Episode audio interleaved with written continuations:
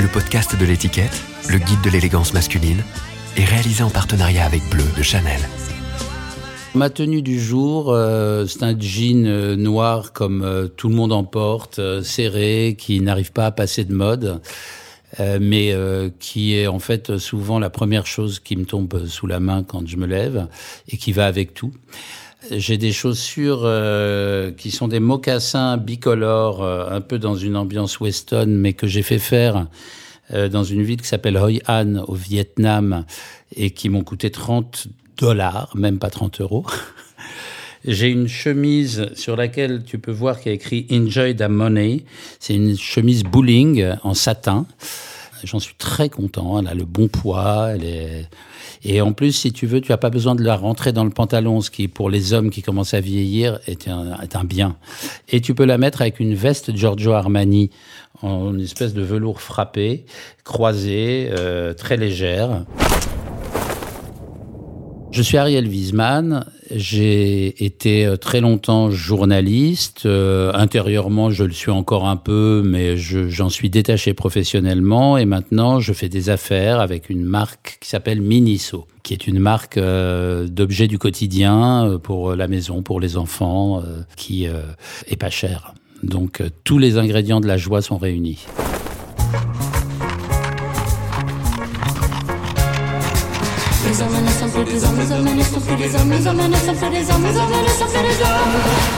Habitude, le podcast du magazine L'étiquette. Mon père a dû utiliser les mêmes chaussures pendant facile 25 ans. Mon père était un Marocain vieux de naissance euh, qui n'avait absolument aucun égard pour l'élégance, qui avait, tu sais, ces pantalons qui je sais pas, peut-être en tergale, un peu informe, euh, comme ça. Euh, il était prof et euh, il a jamais, je l'ai jamais entendu dire qu'un vêtement était beau ou moche, ou même qu'il, je n'ai jamais entendu parler de vêtements. Ma mère était plus une femme élégante, un peu à la, enfin elle est d'ailleurs, un peu pimpante, Afrique du Nord, Casablanca qui parade un peu sur le boulevard, extrêmement joyeuse, un peu comme une italienne, un peu à la Sophia Loren, comme ça. Alors au Maroc, ce qui se passe, c'est que les gens ne s'habillent pas, en tout cas la communauté juive marocaine ne s'habille jamais en prêt-à-porter, quand je suis enfant. Hein. Euh, les gens ont tous des tailleurs. C'est tout à fait normal d'aller chez le tailleur. Euh, il y a des tailleurs qui sont excellents. Je pense qu'il y avait pas mal de gens euh, de l'école un peu Camps, Smalto, qui ont atterri là parce qu'ils sont allés en France, ils étaient coupeurs, ils sont revenus, ils sont devenus tailleurs. Il y a encore d'ailleurs des bons plans pour se faire des costumes sur mesure au Maroc. Les gens en fait s'habillaient essentiellement pour le, le Shabbat, le samedi et les fêtes. Et donc quand ils étaient euh, bah, sur euh, la place Verdun, sur euh, toutes ces grandes avenues de Casablanca, ça frimait. C'était un, un, habillement de terrasse. C'était des costumes assez légers, avec tout ce côté, les, les, les, manches un peu gigot à la, à la camp, ce côté un peu Jean Gabin, quoi. C'est un souvenir assez beau de, de voir une communauté quand même assez élégante avec ce soleil. Euh, et même lorsqu'il y avait euh, des, des, des, grands barbecues, des trucs dehors, tout le monde avait son costume, sa cravate. Je crois que Casablanca euh, a dû être à un moment un carrefour d'élégance. Alors j'ai pas l'historique précis, mais en règle générale, je pense que c'est Georg Simmel qui parle de ça, l'élégance des gens est souvent accordée aux bâtiments, à, l'ensemble architectural qui les entoure. Et je pense que Casablanca, avec ce côté années 30, très blanc, euh, poussait les gens à être habillés euh, d'une manière euh, un peu ample et en même temps euh, très à l'aise, très euh, très chic et très euh, comme l'étaient les, les, Français des années 50 à Lino Ventura quoi.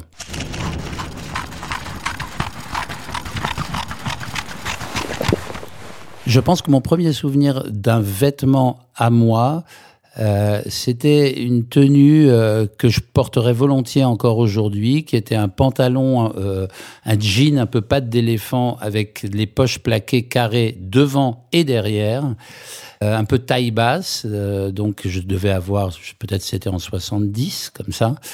Et euh, j'avais une veste de style un peu pied de coq de chez Burton que mes parents avaient acheté en se disant euh, bah, il la mettra peut-être encore à sa bar mitzvah parce qu'il grandit pas vraiment très vite. Et, et je me souviens simplement du regard un peu d'étrangeté des gens. Euh, des, des, autres enfants qui étaient étonnés de voir un garçon avec un veston, un veston euh, en banlieue comme ça, euh, un veston de costume quoi. Et moi j'étais assez fier de moi. J'avais les épaules, c'était les épaules un peu à la smalto là, qui remontent un peu comme ça. Et en fait, c'est une veste que j'aimerais bien revoir un jour parce qu'elle est restée vraiment dans mon souvenir. Quand j'arrive en France, euh, je n'avais jamais vu euh, le fait de ne pas avoir tellement d'égards en fait pour euh, pour son look quoi. Dans la banlieue où j'habitais, euh, et puis un peu avant aussi, j'habitais d'abord dans un village en Alsace. Euh, le look était inexistant et même parfois très relâché. Et le, la mode qui dominait à l'époque euh, venait des milieux un peu psychédéliques, un peu baba cool, ce qu'on appelait vraiment baba cool. Je me souviens par exemple que sur les les grands boulevards, on avait donné des, je pense, des patentes à des, des rapatriés qui faisaient des espèces de petits foulards en soie qu'on mettait comme ça sur les côtés.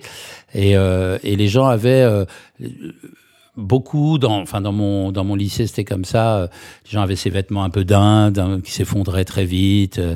Et, et c'était euh, le fait de ne pas se soucier euh, de son look ou en tout cas de ne pas chercher euh, une dignité particulière à travers le look était très à la mode quoi c'était ça l'idée euh, c'était plutôt de travailler sur soi sur sur son intériorité etc et en fait je pense que ça a induit chez moi une révolte profonde et je suis encore sur cette lancée probablement.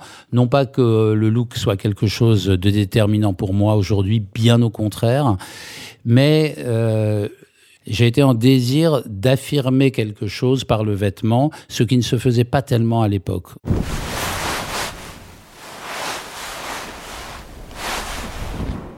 À partir de l'âge de 15 ans, donc en 1977, euh, est apparu euh, un mouvement euh, tout à fait euh, étonnant pour moi parce que j'ignorais complètement que ça existait.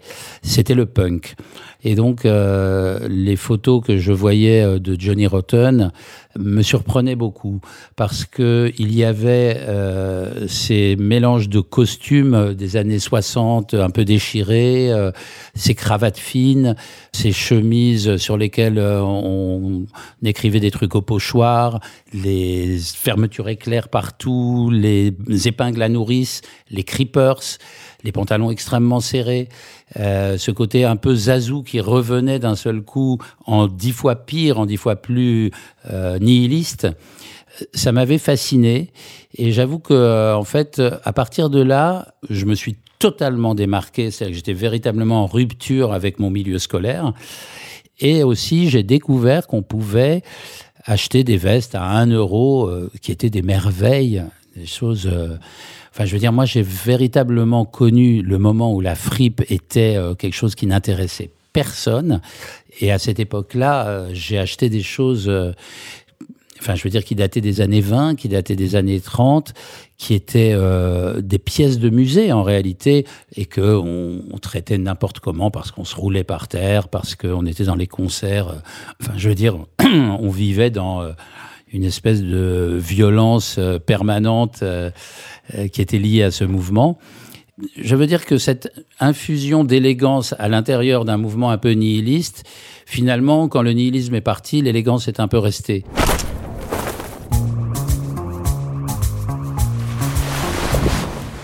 J'ai le souvenir d'un monsieur qui s'appelait Schwartz, sa boutique s'appelait Schwartz, euh, c'était au carreau du temple, et c'était juste une vitrine avec cet homme qui avait 80-85 ans, qui était vraiment une espèce de vieux polonais, et il était assis sur un tas qui ressemble exactement à ce que euh, les artistes contemporains ont pu faire au Palais de Tokyo, euh, et c'était un tas de smoking, de trucs de soirée incroyables, de pantalons euh, à bretelles, euh, des choses mais qui ne se, se, sont plus faites jamais de tous les temps. Et chaque pièce était quelque chose d'incroyable. Et c'était peut-être je vais dire, un franc, deux francs la pièce.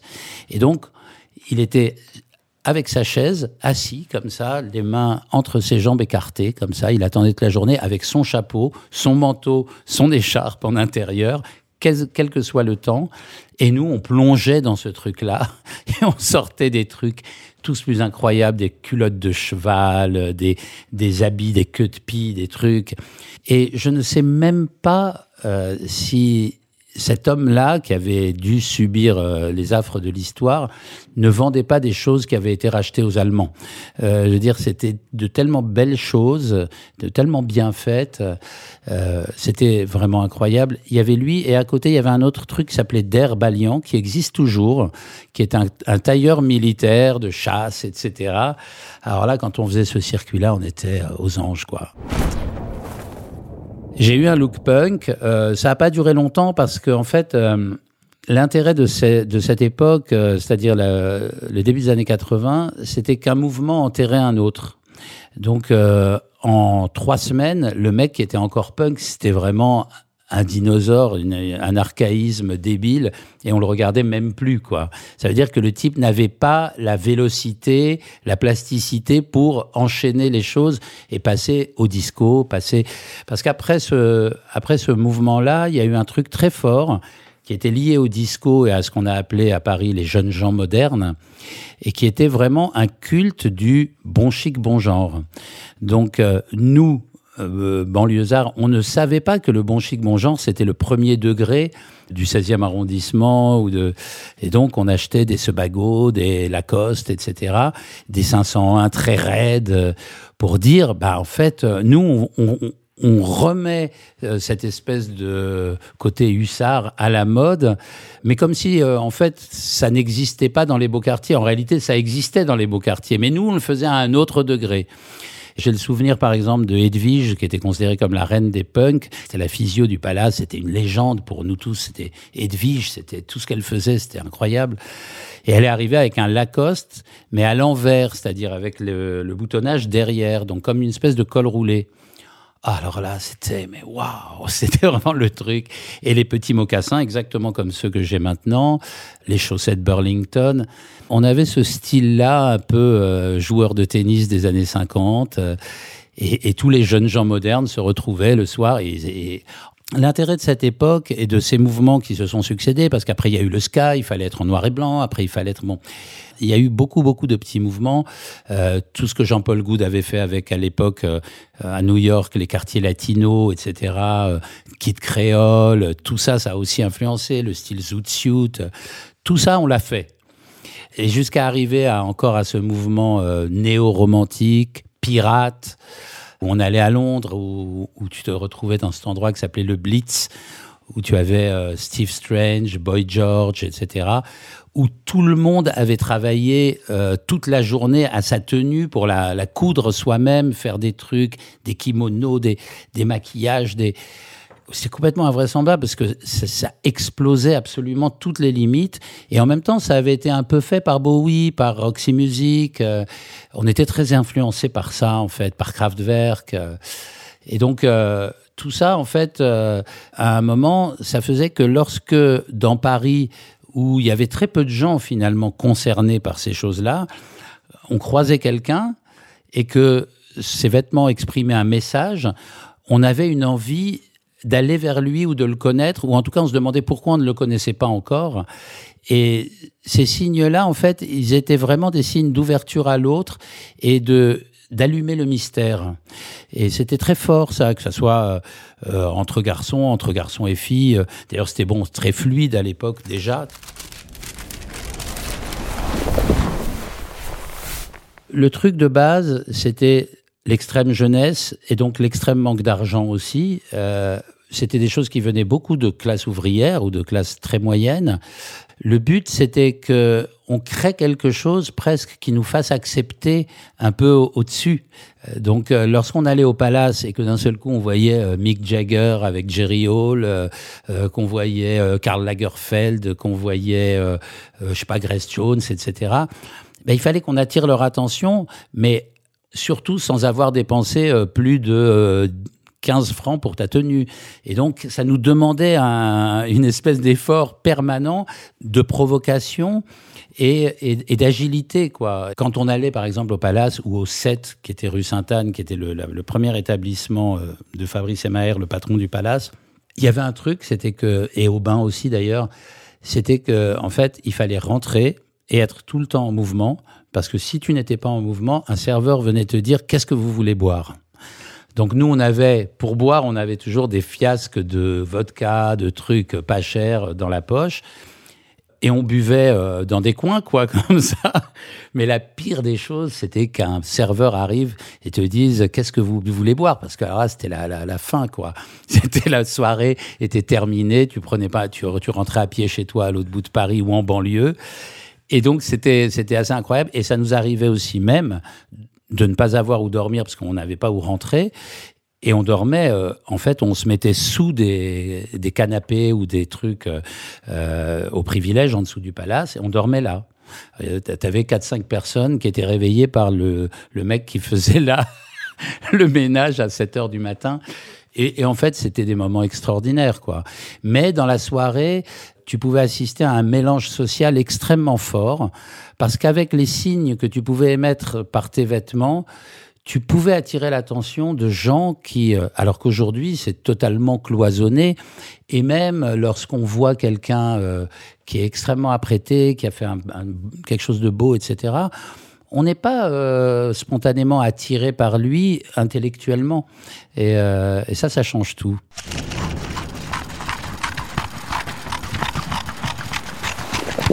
Je me souviens de m'être laissé pousser les ongles très très longs.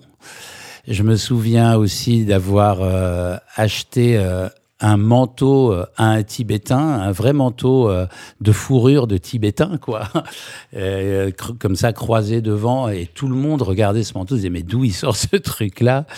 Je me souviens en fait, à partir de 84, j'ai découvert le sur-mesure. Et je me souviens de la sensation de sortir avec mes premiers costumes sur mesure. Ça, c'était, pour moi, c'était vraiment un truc. Euh, d'un seul coup, j'accédais à une espèce de d'unité comme ça, très. Euh, je me sentais plus transcendant que transcendant.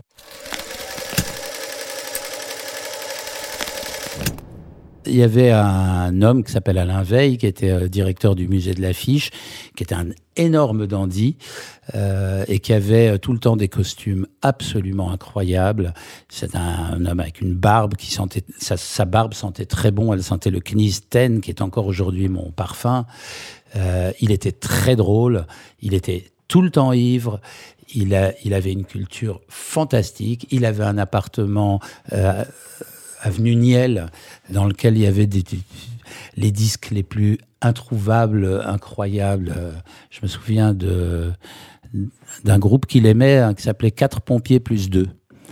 Et en fait, ben, un jour, j'ai eu une occasion, euh, parce que bon, je commençais à être un peu journaliste, etc., d'aller à Hong Kong. Je savais qu'il s'habillait à Hong Kong, et il m'a dit, eh bien, écoute, tu vas aller chez Robert Chen. Le premier Cooper s'appelle Monsieur Wa. Et j'ai eu la surprise de faire la connaissance de Monsieur Wa, qui euh, était un homme euh, peut-être de 85 ans aussi. Donc, à l'époque, j'étais abonné, qui avait des sourcils euh, comme un poisson-chat, un peu. Et dont la phrase préférée était mm OK, I'll make it for you. Et quoi qu'on lui dise, on voulait une poche plaquée là, un autre truc là, etc. I'll make it for you. Et dans les réserves de Monsieur Wa, il y avait des tissus qui dataient de l'époque coloniale des Anglais, etc que, j'ai jamais plus revus dans ma vie, honnêtement, parce que c'est des. Enfin, je sais même pas euh, si on a encore de, la technique pour tisser des choses pareilles. C'était, euh, c'était des, pièces de scabal des années 30, quoi. Et donc, quand je suis rentré avec ça, c'était vraiment ajusté, parfait.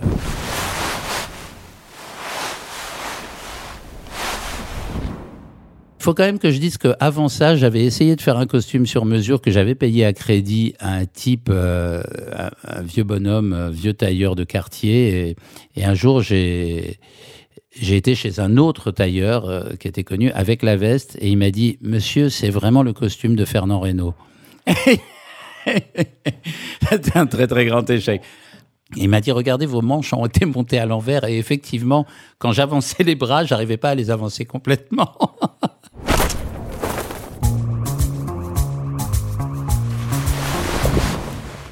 mon dandisme, il provient de, de, de complexes d'infériorité, euh, je veux dire, qui viennent de l'adolescence. Moi, j'ai été euh, d'abord un étranger en France, et puis euh, physiquement très petit. Puis j'ai grandi très très tard. J'ai bien grandi, mais j'ai grandi très très tard. Donc j'ai eu pas mal d'années où j'ai été un peu quand on est en banlieue, qu'on a un an d'avance, par exemple, on est à 10 ans et demi dans une cinquième où il y a des gens qui ont 15 ans, et qu'on est petit, waouh donc, en fait, il faut une attitude euh, qui, qui dise aux gens, en fait, euh, moi, je suis détaché de, de votre truc. J'ai d'autres. Euh, avec moi-même, déjà, je. J'ai une conversation permanente qui me met à l'abri du besoin d'échanger avec vous. Et en plus, je, je vois plus loin que vous parce que mes vêtements, ils, ils montrent que je, je vais m'échapper de ça. C'est ce qui est arrivé. Et de ce fait, euh, je trouve que le dandisme, c'est difficile aujourd'hui de dire on est des dandys comme l'était Barbé d'Aurevilly ou Brumel ou je sais pas quoi, c'est ridicule. Ça, a impulsé des exigences intellectuelles, ça a impulsé un désir de, différence et euh, ça m'a permis de me mêler à des gens euh, qui étaient pas du tout de mon milieu social. Et en fait, c'est ce que j'ai trouvé le mieux, c'est un, la capacité de s'inventer, deux, la capacité de se mêler à des gens qui, euh, normalement, ne devraient pas être ceux que vous croisez socialement. Il y a toujours de la part de la classe dominante un désir de s'encanailler auprès de gens euh, de catégorie sociale inférieure, à condition qu'ils aient quelque chose, quelque chose qui les appelle, un peu d'élégance, un peu de... Et je pense que c'est le rôle qu'a joué un peu le dandisme dans ma vie, espèce d'ascenseur social vague, mais, euh, mais qui a fonctionné quand même. Avec Edouard, alors il y a une émulation déjà euh, linguistique. Euh, avec Edouard, euh, j'ai appris énormément parce que Edouard était un comédien, il est un comédien. Edouard était un talent, mais extraordinaire. Je veux dire que j'ai des souvenirs incroyables de lui tout jeune donnant la réplique à Topor chez Castel à 5 heures du matin, euh, comme ça, paf, paf, paf, euh, des répliques. Euh, bon, il venait d'un milieu extrêmement éduqué, extrêmement bourgeois, et moi, je n'étais pas de ce monde-là. Je dirais que chacun a ses inconvénients. Je pense que le bourgeois, il naît un peu fini. Bah, le prolétaire, il devient un peu ce qu'il ce qu'il rencontre, quoi.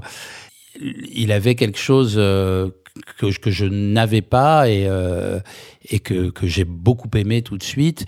Stylistiquement, ben, il avait, euh, à travers le Cacas Club et tout ça, euh, un goût pour euh, l'élégance totalement décadente. Il avait dans sa famille des gens qui s'habillaient chez Huntsman, etc., qui, leur filaient, qui lui filaient leurs vieux costards. Et donc, il avait un chic euh, vraiment. Et puis, ça, il était beau, il était très séduisant et tout. Et, euh, et c'est vrai que, comme on avait cette complicité incroyable à l'antenne, ça suivait aussi. Mais j'ai toujours senti que j'en faisais un peu trop par rapport à lui. Lui est beaucoup plus amorti, beaucoup plus. Euh, faut pas qu'on me remarque, etc. Moi, euh, non, moi, euh, costume jaune, rose, il n'y a pas de problème, quoi. C'est moi, je suis plus de l'école. J'aime les frimeurs, par exemple. Je, je j'ai toujours trouvé que je préfère euh, un mec euh, qui en jette euh, dans tous les sens, qui a des bijoux, des machins sur une mobilette trafiquée. C'est mon école, quoi. Je reconnaissais beaucoup à l'époque, plutôt dans les les milieux latinos. Euh, j'aimais beaucoup aller à New York, euh, traîner le Spanish Harlem, etc. Euh, voir les types dans des costards trop serrés. quand Dapper Dan est arrivé, bon, c'était pas très connu en France, hein, mais quand même, on pouvait voir quand le en 1988, 87.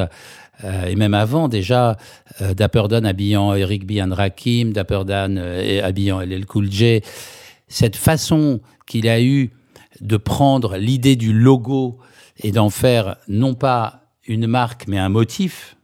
C'est-à-dire qu'en fait, comme il le dit lui-même, il a africanisé Gucci, il a africanisé. Il a même créé des marques qui n'existent pas. Enfin, je veux dire, il y avait une marque MM, là, qui faisait un peu italienne. Bon, personne ne connaît cette marque, on s'en fout, quoi. Mais des mecs se seraient damnés pour avoir un costume recouvert de cette marque qui n'a aucun sens. Et donc, ouais, quand même, dans, le, dans les débuts du rap, j'ai vu quelque chose qui m'a énormément plu, qui était justement de cet ordre-là, de l'ordre de la frime, du, du too much. Et puis après, bah, ça s'est calmé, évidemment.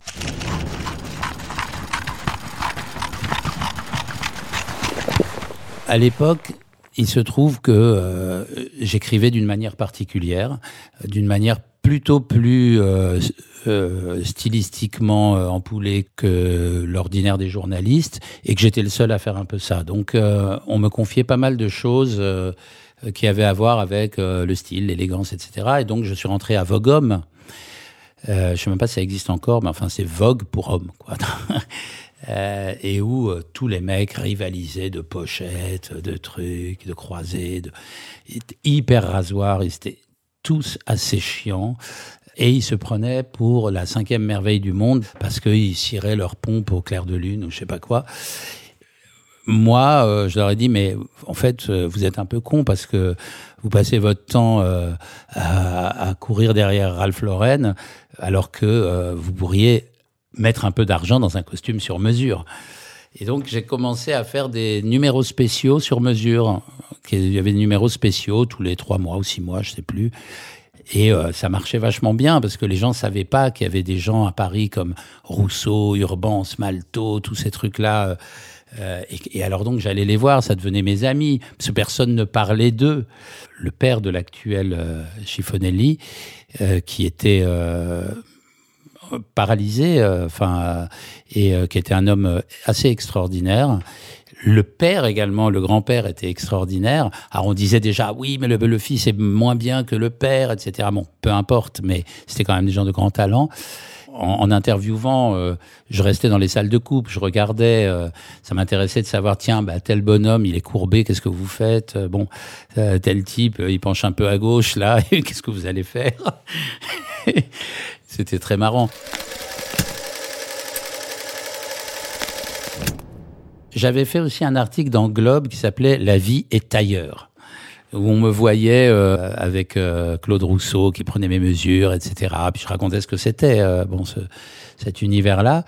Et dans le cadre de ce reportage, quelqu'un m'a dit mais venez, il y a un truc incroyable à Madrid, à l'hôtel Ritz c'est le congrès mondial des maîtres tailleurs.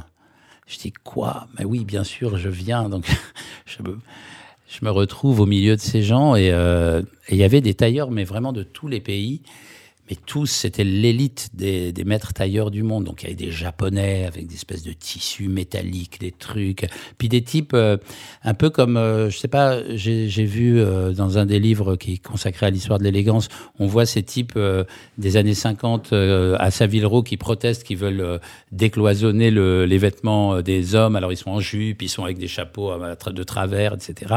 Et il y avait un type comme ça qui s'appelait Ott, O-D-T. Il était de, de Vienne, c'était un tailleur. Alors lui, il avait une barbichette euh, comme ça, un peu de, de, de, diable, et une jupe, et un très très beau costume croisé. Euh, voilà. Et c'était là, il affirmait son truc, et sa maison s'appelait Haute Couture. Et on sentait que c'était c'était un peu la fin, quoi. C'était un peu la fin du truc. Euh, Camps était mort d'ailleurs, je pense déjà. Et mon rêve, aurait été d'interviewer Camps vraiment, parce que donc Joseph Camps, c'était un, un tailleur d'origine catalane qui euh, a été le grand tailleur du tout Paris. Euh, Aujourd'hui, il y a toujours Camps de Lucas à son nom, et c'est l'inventeur justement de ces, ces, espèces de formes un peu effondrées euh, dans les épaules, qui descendent comme ça, qui enveloppent cette masculinité euh, bien, bien bedonnante, et ces manches un peu ballon comme ça, euh, cette, cette emmanchure très particulière qu'on voit sur Jean Gabin, etc. Ça, lui, j'aurais bien aimé, et c'est lui qui a formé Smalto, Urban, Rousseau, tous ces gens-là.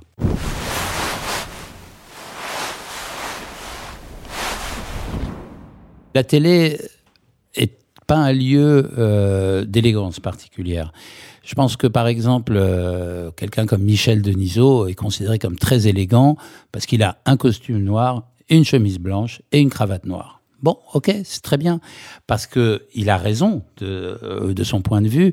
Il pense que c'est sa bouche qui parle et que c'est ça qui compte. Why not? Moi, en revanche, je me suis dit, mais pourquoi je m'habillerais rasoir sous prétexte qu'il faut être une bouche qui parle? Et donc, j'ai pris ces risques-là En réalité, c'est des risques totalement contre-productifs à la télé. Euh, être trop voyant, euh, c'est contre-productif et c'est pour ça, très souvent du reste, que les marques n'aiment pas tellement habiller les gens à la télé. Mais le problème, c'est que en dehors de tous les vêtements complètement absurdes que je me suis fait toujours faire, etc., et que j'ai trouvé dans des trucs vintage et compagnie, en plus de ça, les gens repérant qu'il y avait une espèce d'énergumène qui passait à la télé et qui avait pas le même look que tout le monde, se sont dit, bah moi je vais lui envoyer des fringues, euh, des trucs bien. Et donc j'avais une styliste qui m'amenait des trucs invraisemblables tous les jours. Je disais non mais je vais le mettre, allez je le mets.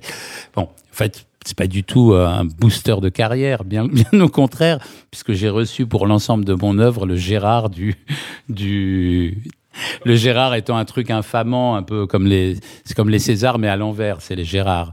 Donc c'est vrai que, mais euh, il y avait des gens qui étaient fans de, de ce look-là, et en fait, je me suis rendu compte malheureusement que la méthode de Niso était la bonne parce que parce que très souvent j'avais je m'étais crevé à faire un truc euh, intéressant ou marrant ou parce que bon j'avais une variété de d'exercices.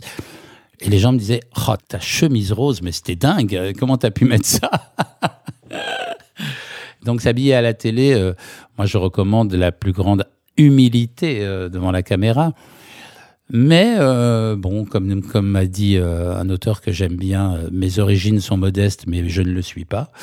donc je me suis laissé aller pendant un certain nombre d'années, particulièrement quand j'étais avec Stéphane Bern, c'était le pire parce que je recevais sans arrêt des trucs, des Missoni, des des Gucci, des machins qui étaient très tentants à porter. Je les portais et certains sont restés dans ma garde-robe car c'est comme ça que ça se passe, sachez-le.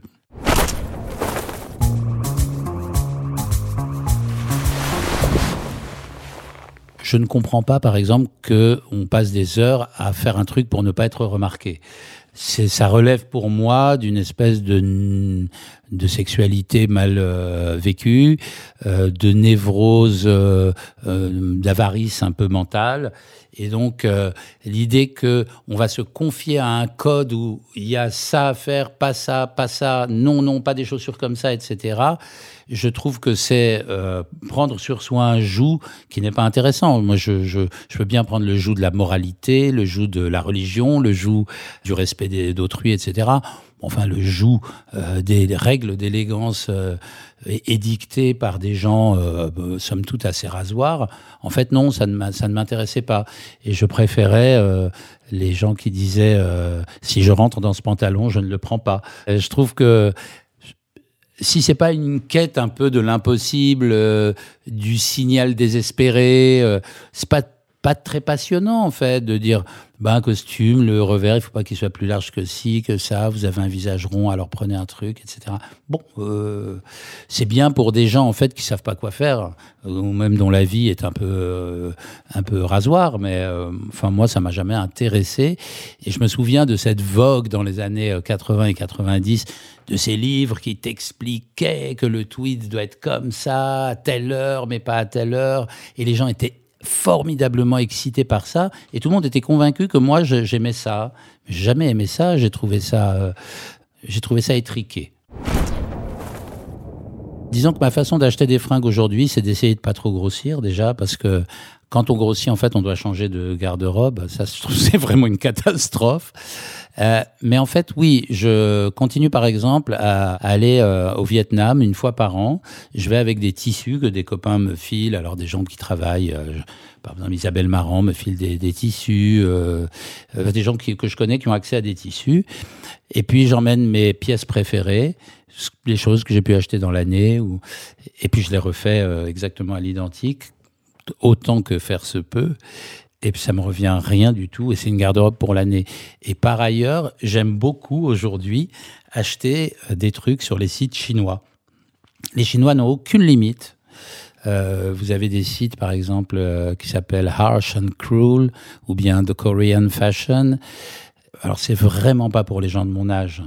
C'est vraiment pour des gamins qui ont 17, 18 ans, qui n'ont pas de genre c'est-à-dire que son garçon-fille, euh, peu importe, c'est coréen, c'est euh, une espèce de truc euh, large, tout est oversize, etc.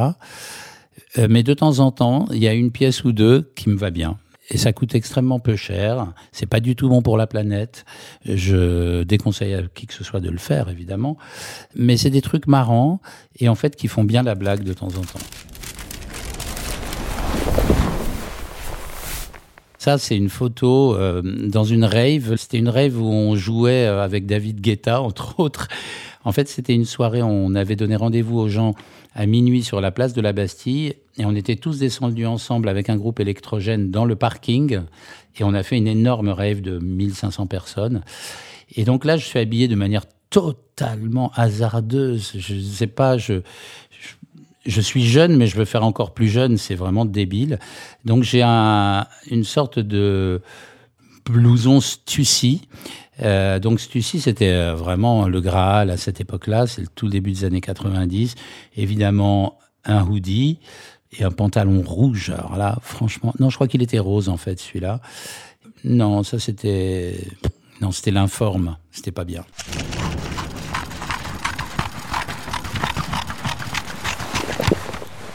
Ah, chouette cette photo. Alors ça, c'est avec ma femme, Osnat, et on monte les marches de Cannes. On est très amoureux. Moi, j'ai un costume lanvin euh, violet et une chemise rose et un nœud papillon qui me bouffe le visage. Ce nœud papillon, euh, c'est très émouvant parce que c'est vraiment l'emblème de Albert Elbaz, euh, le créateur de chez Lanvin, puis après de AZ qui euh, était sans doute l'un des plus grands créateurs de mode qui ait jamais eu, et donc euh, qui maintenant est mort avec. Euh, j'ai eu énormément de peine à son à son départ, et, je suis très content de voir cette photo là parce que c'est du too much, mais ça passe quand même. C'est c'est Cannes quoi. Hein. Mais j'aime bien l'accord entre le violet du costume et le rouge des marches.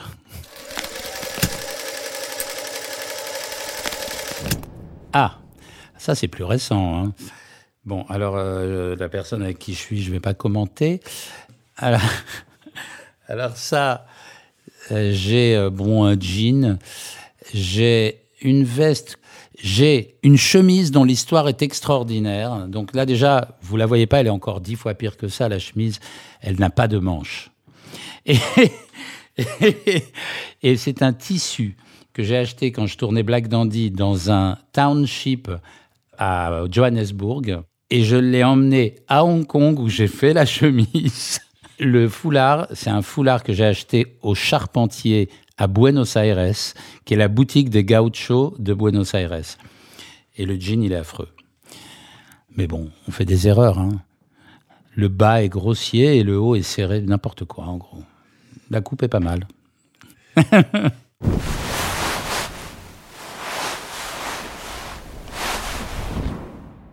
si on me, devait me cambrioler, euh, je le vivrais comme une intrusion, mais le vol euh, des choses matérielles ne me toucherait pas parce que je me suis euh, comment dire éduqué à ne pas être attaché à ces choses-là.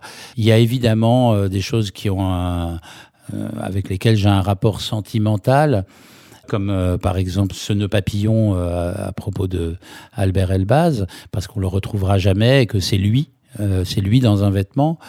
Euh, mais sinon, d'une certaine manière, bah, je ferai un ouf, enfin débarrassé de tout ça.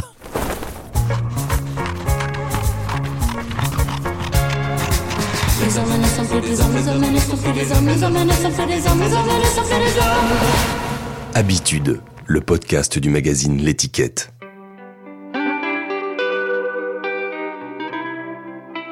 C'est la tenue d'un homme euh, qui travaille, qui réfléchit, qui aime bien euh, s'alanguir, qui n'est pas particulièrement sportif, euh, mais euh, qui a quand même le sens du travail, puisqu'il a un pantalon de travail avec des, euh, des rivets un peu partout. Euh, ça rappelle un peu... Alors l'original de ça, c'est ce qu'on appelait les Smiths. C'était des pantalons d'abord avec des rayures bleues sur blanc. Là, c'est bon, c'est Carhartt, c'est dans la continuation. Le sweatshirt est porté euh, pile à la taille. Euh, le t-shirt dépasse un peu en dessous, ce qui montre qu'il n'y a pas un souci permanent de rentrer euh, le t-shirt dans le pantalon, de rentrer le ventre, etc. Je vois un homme qui est à l'aise, qui est bien, qui cherche pas ni la bagarre, euh, ni le conflit, ni à briller particulièrement. Mais bon, un homme beau, élégant, voilà, comme un homme qui va, tout simplement. Un homme d'aujourd'hui.